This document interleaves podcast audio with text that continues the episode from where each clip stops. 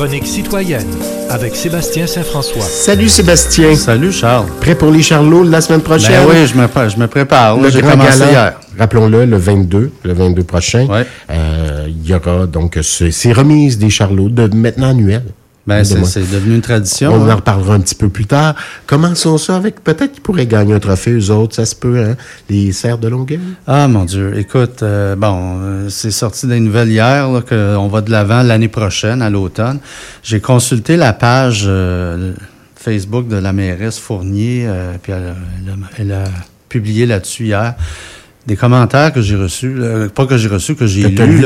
C'est carrément violent. J'ai appris, d'entre autres, que plusieurs personnes considèrent que ce ne sont plus des animaux sauvages parce qu'ils mangent dans leurs mains. Donc, on nourrit ces cerfs-là. Chose à ne pas faire. Tout vétérinaire compétent va vous dire ne jamais nourrir les animaux dans la nature. Vous leur nuisez plus que d'autres choses. On n'a pas fini de l'entendre parler, je crois. Je pense que ça va, ça va nourrir la- l'actualité pendant encore bien des, bien, bien des moments. J'ai Oui, entendu parler hier qu'il y, a- y des projets là, de cerner le parc le moment venu. On va faire, Oui. les opposants vont faire le tour du parc. On va J'espère leur parler aux opposants. La, ville, chose. la ville tient ça mort, là, ce que je comprends de- Ouais. de, leur volonté. Ben ouais. On voit la place publique, puis ça s'arrête là. Mais je veux parler aux opposants. Je veux savoir comment ils vivent ça actuellement. C'est incroyable. Euh, Quand on sait qu'il y a Ouais. 55 000 cerfs qui sont, sont abattus par la chasse chaque année. Moi, je suis pas chasseur, j'ai jamais chassé de ma vie, mais tu sais, ça fait Ben, que partie ce de la chevre-là là. traverse la rue, là, qui est Ben devenu ouais. notre ami, là, ça Ouais, veut dire. ouais, ouais. traverse la rue, ça en va du côté de- du Tremblay. Tremblay, il y a une, péri- il y a une que période où on peut chasser. ouais, il y a quelque chose de, de, de, de, de, de- quand même là-. C'est là. hallucinant. Et que la CEPAC en abat euh, 400-500, là. Mm. Ouais. Aussi, puis euh, bon. euh, En tout cas, la mairesse euh. Puis là, y a- y a- il y a- elle a eu d'autres menaces de mort, puis ça n'a pas de bon Ouais, sens. ça, si tu veux mon avis, hein, ça n'a pas d'allure, ça n'a pas sa pas sens, place. Calmez-vous le pompon, Ça tout le monde. on parle de cette réforme du B adoptée sous le baillon. Ouais, Hein? un peu Ça surprenant. jaser, Ben, un peu surprenant. Moi, ce que j'ai pas, j'ai trouvé ça très ordinaire d'entendre le ministre Dubé. Ben là, je suis tanné, là. Puis premier ministre, on est tanné, là. Fait qu'on procède par le baillon. Euh, écoute, je sais pas, tu sais, on centralise encore. Moi, mon interprétation, c'est qu'on poursuit un peu la, la, la réforme Barrette d'une certaine façon, parce Oui. qu'on centralise encore plus. Euh, Jacques Létourneau, il connaît ça, hein, le milieu de la santé. Il a travaillé dans, dans ce milieu-là, et comme syndicaliste. Jean-François Nadeau, hier, c'était très senti. Oui, c'était très senti. Ouais. Tu sais, euh, Est-ce qu'à Québec, on est en mesure de régler des problèmes à Charlemagne ici ou à Pierre-Boucher? Je suis loin d'être convaincu. Puis je suis loin d'être convaincu qu'on s'en va dans la bonne direction. Et je suis loin de... Puis, puis ça, ça urge, là. On le sait, là, ça va pas bien pour la CAQ. Et la raison numéro un dans les sondages pour lesquels ça va pas bien, c'est que les gens ne perçoivent aucune amélioration au niveau des, mi- des missions fondamentales de l'État, dont la santé et l'éducation. C'était dans le sondage qui est sorti le léger il y a quelques semaines ou il y a une semaine. C'était la première raison pour laquelle ça, ça descend pour la CAQ. Alors, on veut des résultats. On est tanné là, d'attendre, puis d'attendre, puis de se faire promettre des choses, puis que ça ne change pas. Alors, je suis loin d'être convaincu que Santé Québec, c'est la solution, d'autant plus que de la façon que ça a été adopté, il y a un paquet d'articles qui n'ont pas été vus comme il aurait dû être. Il y a, peut-être- il y a probablement plein de lacunes dans cette loi-là. Ça reste à voir, mais ça ne m'inspire pas confiance. Donc, à suivre, en espérant qu'on ne découvre pas des choses au fil du temps. Sûrement qu'on va Il n'y découvrir a plus de conséquences. Euh, Tu te souviens-tu en COVID, en période COVID, là, euh, CHSLD, entre autres, on dit, ben euh, là, il y avait, il y avait des décisions rapides à prendre. Il n'y a plus de CA ici. C'est au gouvernement Ben ouais. devait appeler. Ben ouais. Comment ça? Ben là, c'est, euh, ouais, il n'y a, plus- il y a plus moyen de Ben, prendre des décisions pour un endroit. Alors, puis là, ben, on ajoute à ça. C'est hein? ça, on c'est encore pire, encore plus. encore pire. Donc, euh, ouais, à suivre, euh, je pense aussi, puis tout est dans tout, là, les grèves actuelles, ben ça ajoute ça. à- Ça ajoute aux- certainement. aux Et, on a appris, on a appris hier, en tout cas moi j'ai- appris aux nouvelles hier soir qu'avec la fixe, ça a l'air que ça va pas du tout les négos. Ouais. Puis qu'on est déjà rendu à janvier avant de trouver un terrain de- d'entente si on trouve quelque chose. Oubliez ça avant Noël. Leur grève, ça à, leur grève à, à elle et à eux, la fixe, ça se termine aujourd'hui.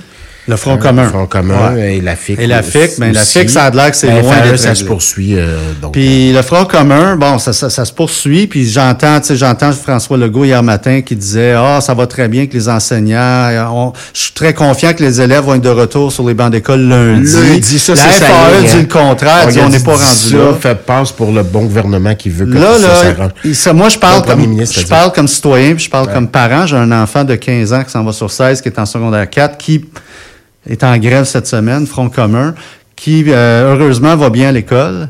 mais je me mets à la place de tous les parents qui ont des enfants avec des troubles d'apprentissage, ça va pas bien, et je, je suis sérieusement inquiet. Là, ça fait des les, les élèves là, qui sont touchés par la grève de la FAE, ça fait des trois semaines là, maintenant qu'ils n'ont pas d'école. Les pédiatres, les spécialistes de tout genre s'expriment de plus en plus que c'est ça commence à être, à être sérieux et, et, et grave. Mhm. pour, leur, pour leur parcours. J'ai hâte de voir. Il va falloir retrouver, euh, reprendre ce temps-là. Là. Tu sais, je, je te dis là, mon fils, là, à son école, 30 novembre, 1er décembre, deux journées pédagogiques. Alors que les, ils savent très bien qu'il y a des journées de grève qui s'en viennent. On maintient nos pédagogues. Là, qu'est-ce qui va arriver avec la semaine de relâche? Qu'est-ce qui va arriver avec les pédagogues en 2024? Il faut retrouver la loi euh, oblige 180 jours d'instruction par année. Ouais. J'espère que le gouvernement va tenir son bout, Euh, que les, élèves vont avoir ces journées-là. Faire attention avec les pédagogues, c'est pas des congés pour les profs. ça. Non, mais pour les élèves, Ouais, mais je parle, il va falloir trouver des, des accommodements parce que les élèves, on, va, va- il va falloir qu'on reprenne ça. Ouais, ça- alors est-ce que les examens des ministères, on- je sais pas. Partout moi, au Québec? Moi, je pense pas. Je suis pas convaincu que ça va se régler d'ici lundi. Euh, si j'écoute les On parle pas encore de blitz euh, de négo. On n'en parle pas, pas encore. du tout, pas Ouais. du tout. Puis ça a l'air qu'il y en a pas eu le, le week-end passé non plus. Alors, je sais pas où on s'en va avec ça, mais il est temps qu'on on voit, commence à voir clair, puis qu'on arrête de nous envoyer toutes sortes de messages contradictoires. Ouais, une période difficile pour les restaurateurs également. On apprenait Ouais. plutôt. Ah, c'était, c'est, drôle parce qu'en fin de semaine, euh, en fin de semaine, vendredi, je suis allé euh, souper ici sur Saint-Charles, euh, Trebbiano. Oui. Euh, c'était plein à craquer, c'était plein, plein, plein, plein. Je pense qu'il y avait des parties de bureau, là, mais c'était plein, plein, plein. Mais en effet, on apprend que ça va pas très, ça, ben, c'est pas surprenant parce que bon, les, les restaurateurs sont pris dans une drôle de situation. C'est sûr que leurs coûts augmentent, ne cessent d'augmenter, les salaires, les denrées, tout. Donc, il faut qu'ils augmentent leur prix. Puis en même temps, il y a un ralentissement de l'économie. Les gens n'ont plus les moyens, beaucoup moins de moyens pour aller manger. Euh, tu vas juste déjeuner là à deux, là, c'est rendu 50 pièces là quasiment. Là, Tu Ouais. c'est, plus le- les, les, les déjeuners à 6,99. Là. Alors, puis là, en plus, t'as le, t'as le, le- L'aide fédérale qui est remboursable le 18 janvier, je crois. Donc, il y a- il y a- s'ils veulent conserver une partie du prêt qu'ils ont eu du fédéral, ils doivent Avant rembourser la d'ici- pandémie. d'ici ouais, la pandémie. Puis il y en a un paquet qui sont pas en mesure de le faire. Euh, Il y avait un reportage sur le, le propriétaire du Saint-Boc là, Ouais, à Montréal qui disait C'est sa pire première- année en 18 C'est la ans. première fois qu'il n'a pas été en mesure de payer son loyer. En effet. Puis on, on parle de les, les faillites ont augmenté depuis un an, là, entre octobre 2022 et 2023, de 81 alors les années, puis on sait, puis on sait que les traditionnellement les mois de janvier, février, mars, c'est pas les meilleurs mois dans l'année pour Mois les de fermeture, restaurateurs. hein, ou si on arrive dans des commerces à 1er janvier, puis on fait OK, fermé pour toujours. Ouais, alors j'ai hâte, là qu'on le découvre. ben, j'ai hâte de voir, j'ai pas hâte de voir, mais ça risque d'être très difficile les mois à venir, ouais, puis il risque d'avoir encore beaucoup plus de, de fermetures de restos. hein. Ouais, à suivre ça aussi. COP 28, réduire plutôt qu'abandonner les énergies fossiles. Ben, je c'est vais- tombé hier matin. C'est tombé hier matin, oui. Moi, je vais te dire, puis je, je me ferai pas, pas nécessairement des amis, mais je trouve que c'est un texte réaliste. Euh, dans le sens- moi, je ne crois pas à l'abandon miraculeux des, énergies fossiles d'ici 20, euh, 2030. Là, je crois pas à ça. C'est irréaliste. Je pense, bon, faut voir maintenant qu'est-ce qu'ils vont faire avec ça. On parle beaucoup dans ces affaires-là, les COP, puis on n'agit pas nécessairement. Mais je pense que euh, c'est un texte réaliste. Oui, il faut réduire notre, euh, notre consommation de ces énergies-là. Viser 20 2050, je pense que si on fait des efforts, c'est possible. Quand j'entends 2030, je pense que l'horizon est beaucoup trop proche. Notre Dans économie, on peut là. pas renverser en quelques années une économie qui s'est bâtie au fil des derniers siècles sur le pétrole. Je veux dire, ça fait deux siècles, grosso modo, qu'on construit l'industrialisation sur le dos du pétrole. En exploitant le pétrole, on peut pas renverser ça en quelques années. Même en 20, si on réussit en 25 ans, 20, 50, mettons, là, ça va être tout un exploit.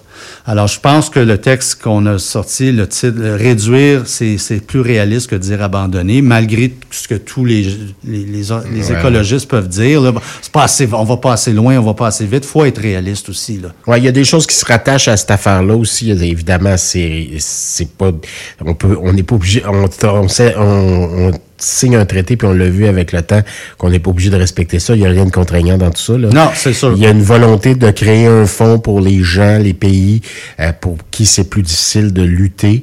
Euh, il y a des choses, il y a des choses qui ont été ajoutées euh, et il y a du concret dans tout ça aussi. Oui. En espérant que tout ça On se chemine, on chemine. Merci mon ami, à la semaine prochaine. À la semaine Va prochaine. travailler sur tes charlots. Oui, oui.